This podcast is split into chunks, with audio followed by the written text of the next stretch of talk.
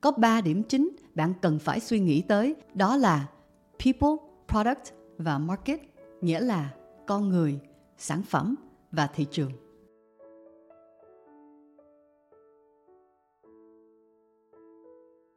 Hello, xin chào các bạn. Chào mừng bạn đến với podcast Trạm Cuối Ngày cùng Thái Văn Linh. Podcast là nơi bạn có thể học hỏi những mẹo thực tế mà Linh đúc kết trong hơn 23 năm làm việc để áp dụng vào cuộc sống và công việc của mình. Bạn đang nghe podcast số 16, bàn về chủ đề làm thế nào để biến ý tưởng thành mô hình kinh doanh. Chúng ta sẽ đến với câu hỏi của bạn Thu Hà. Hà đã hỏi là làm sao để biến ý tưởng trong đầu mình thành mô hình kinh doanh vậy chị?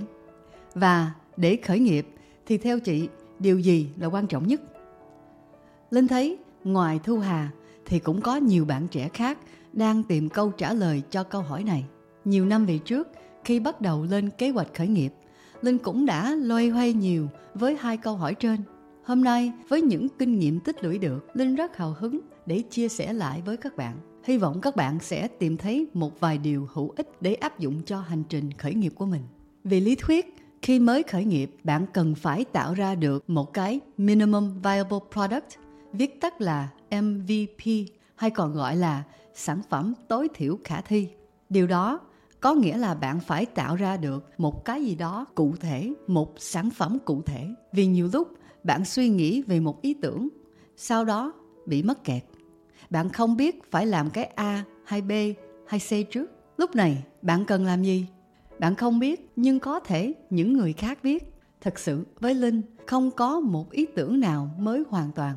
Những điều bạn đang trăn trở đôi khi là điều những người khác đã trải qua rồi. Vậy nên, bước đầu tiên là hãy nghiên cứu hoặc hỏi xin ý kiến từ những người xung quanh. Bạn có thể tìm hiểu về trải nghiệm của khách hàng, đối tác hay nhiều yếu tố khác liên quan đến sản phẩm của bạn.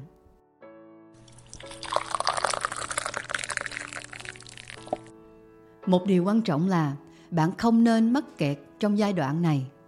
Đúng là khi bắt đầu với ý tưởng của mình, Linh biết có nhiều bạn muốn nghiên cứu thật sâu có rất nhiều nguồn thông tin bạn có thể xem, từ video hay các bài báo. Có rất nhiều người bạn có thể nói chuyện. Dù vậy, linh nghĩ là bạn cần đưa ra một mốc thời gian nhất định cho việc tìm hiểu thông tin, có thể là trong một vài ngày hay một vài tuần. Nếu chủ đề của bạn thú vị và có độ phức tạp cao, thì thời gian nghiên cứu có thể dài hơn. Khi hết khoảng thời gian đã đặt ra đó, bạn cần phải đi các bước kế tiếp với những gì mình đang có. Sau đó bạn có thể vừa làm, vừa điều chỉnh những yếu tố cần thiết. Khi bạn chuyển ý tưởng của bạn thành thực tế, bạn sẽ có những khách hàng đầu tiên. Họ sẽ cho bạn những phản hồi để điều chỉnh sản phẩm hoặc thay đổi những điều chưa phù hợp. Sau khi bạn đã có một sản phẩm mvp và sẵn sàng để mở rộng quy mô, có 3 điểm chính bạn cần phải suy nghĩ tới ở giai đoạn này. Đó là people, product và market, nghĩa là con người sản phẩm và thị trường. Số 1 cũng là yếu tố quan trọng nhất là con người. Lúc này, bạn cần phải tuyển những nhân viên đầu tiên để giúp bạn phát triển công ty. Trong nhiều trường hợp, tuyển cũng không hẳn là một từ đúng vì tuyển có nghĩa mình phải có tiền trả lương cho họ.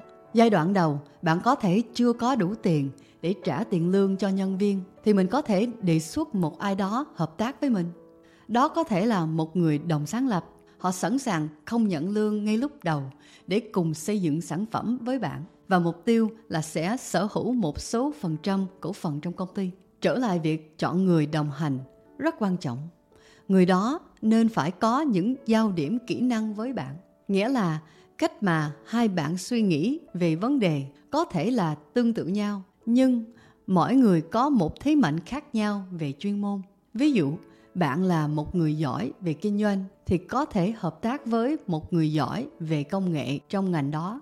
Như vậy, khi làm việc chung thì hai bạn sẽ bổ sung cho nhau, hỗ trợ lẫn nhau. Hơn nữa, trong một công ty khởi nghiệp, mình không cần nhiều hơn một người có chuyên môn về một lĩnh vực. Chung quy lại, với vấn đề con người, bạn cần phải lựa chọn đúng đắn, đồng thời cần tìm được những người có thể giúp mình thúc đẩy công ty phát triển nhanh hơn. Yếu tố thứ hai bạn cần lưu ý khi khởi nghiệp là sản phẩm. Khi đã có một sản phẩm MVP, bạn cần sáng tạo để tìm ra cách phát triển sản phẩm đó. Hãy xem lại những gì sản phẩm của bạn đang có, tiếp tục hỏi ý kiến chuyên gia và thu thập phản hồi từ khách hàng. Điều quan trọng ở đây là bạn cần phải làm việc nhanh. Vì trong giai đoạn đầu, bạn có thể mắc nhiều sai lầm. Mỗi sai lầm sẽ khiến bạn đi hai bước, lùi một bước. Vậy nên bạn cần phải thực hiện rất nhanh để mình có thể đi được những bước xa hơn. Điều cuối cùng là bạn cần xem xét thị trường.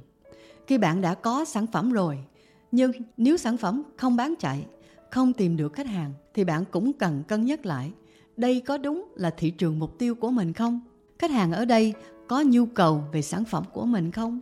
Bạn cần phải trả lời được câu hỏi này vì có thể là bạn sẽ có nhu cầu hoặc cảm thấy có nhu cầu cho một sản phẩm nào đó. Nhưng phần lớn những người khác không có nhu cầu giống bạn.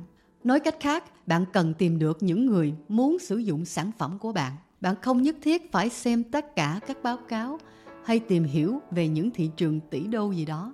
Việc bạn xem những yếu tố đó rất dễ.